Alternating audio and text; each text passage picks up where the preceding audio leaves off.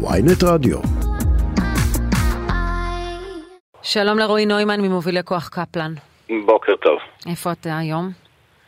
אני היום בבית, צופה בדיונים אה, מביתי. אה, אנחנו החלטנו, לקח, זו החלטה שלקחנו כבר לפני כמה שבועות לא להפגין מול בית המשפט ביום של דיון. אה, בגלל זה עשינו את ההפגנה אמש, נותנים לבג"ץ לדון. אנחנו מאוד מאוד מקווים שהחוק הזה ייפסל. נמצאים תחת מתקפה כוללת, שזו הירייה הראשונה של הממשלה.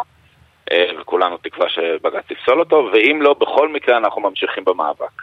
כן, סביר להניח שהיום לא, לא תתקבל הכרעה, לפחות גם, גם אם יהיה דיון ממושך, אז הוא לא תתקבל הכרעה, אז המשמעות היא, היה ונתניהו מציג אה, ממש אה, טרום נסיעתו אה, לניו יורק, מציג איזה מתווה פשרה חד צדדי, זה משנה משהו מבחינתכם? לא, אין כזה דבר להגיע להסכמה, ביבי מגיע להסכמה עם נתניהו, העם לא קשור לאירוע הזה, זה אירוע פרטי של נתניהו ומשפחתו, ממש לא, אין כזה דבר שעושים שינויים משטריים. באופן חד צדדי. מה שנתניהו מנסה לעשות פה זה לשדר כאילו הוא מתון. לא, אגב, גם בחקיקה הזאת, ממש עברנו את זה לפני מספר חודשים. דיברו על ריכוך חד צדדי ושהביאו נוסחים חדשים בוועדה, ובימים האחרונים לפיד אפילו נכנס למשא ומתן איתם, והם לא רצו להגיע לכלום. מגיע הזמן שאחרי תשעה חודשים נבין את הפואנטה שנתניהו מנסה להפוך את ישראל לדיקטטורה משיחית, זאת התוכנית שלו. אחד מהדברים הכי חשובים מבחינתו שהוא צריך לקבל בשביל להגיע לשם, זה לקבל לגיטימציה ציבורית, ובגלל זה אנחנו יודעים כל הספינים על ספינים על ספינים על ספינים, אבל אנחנו יודעים מה היעד הסופי, והיעד הסופי הזה לא מקובל עלינו. אתה קשור לניסיונות אה, לשבש את הביקור של ראש הממשלה בניו יורק ובסן פרנסיסקו? אתה יכול לספר לנו על זה קצת? קודם כל אני אטוס בעצמי בשבת, אה, אני אעלה על טיסה לניו יורק להצטרף להפגנות שם.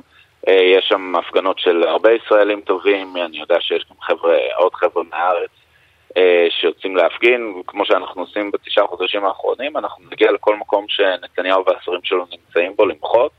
אה, אנחנו מכינים הרבה הפתעות לביקור, כמובן שזה דברים שאני כרגע לא יכול לדבר עליהם, אבל בהחלט אנחנו נביע את המחאה שלנו שגם שם ובצורה מאוד מאוד קולתית.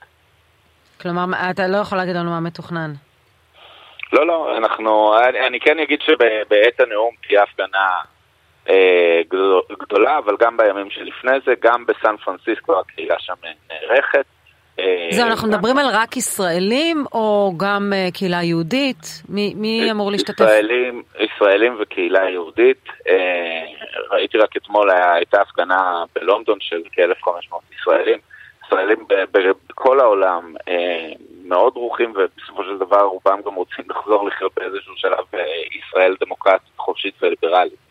אז נרתמים, מה שאני מכיר בארצות הברית זה גם הקהילה היהודית שמתחילה להיכנס יותר ויותר לעסק.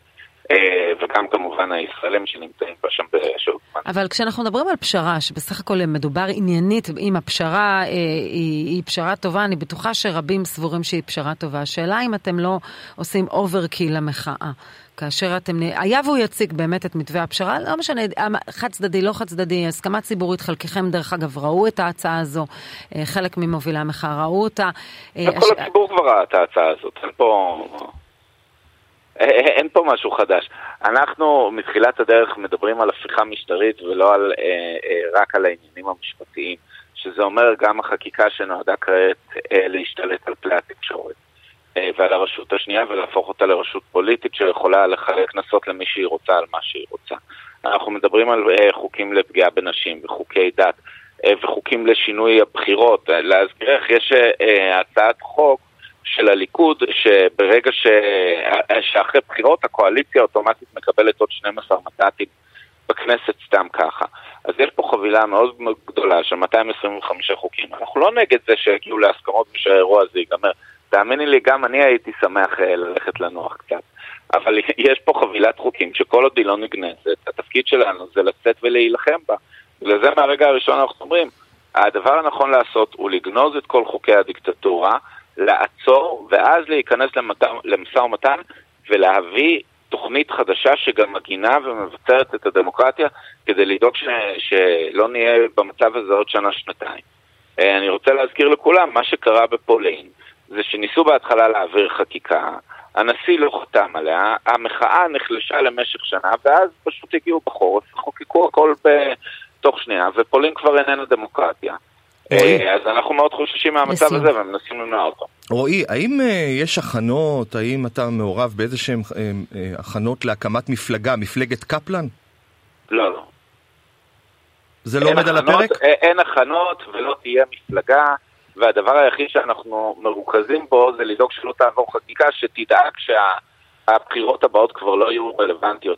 יש סיבה למה ארדואן בטורקיה ו- ואורבן בהונגריה זוכים בבחירות אחרי בחירות, כי הם הרסו את כל המנגנונים העוטפים שדואגים שיהיו בחירות חופשיות. אז יש שם כאילו בחירות, ואם אנחנו לא נהיה עם העיניים על הכדור, זה בדיוק, אבל בדיוק מה שיקרה בישראל. יהיו פה בחירות לכאורה, הקלפי ייראה אותו קלפי.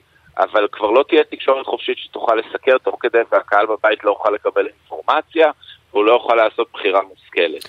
אז העיניים שלנו על זה שיהיו קודם בחירות. רועי נוימן ממובילי כוח קפלן, תודה רבה לך. תודה רבה, בוקר טוב. תודה.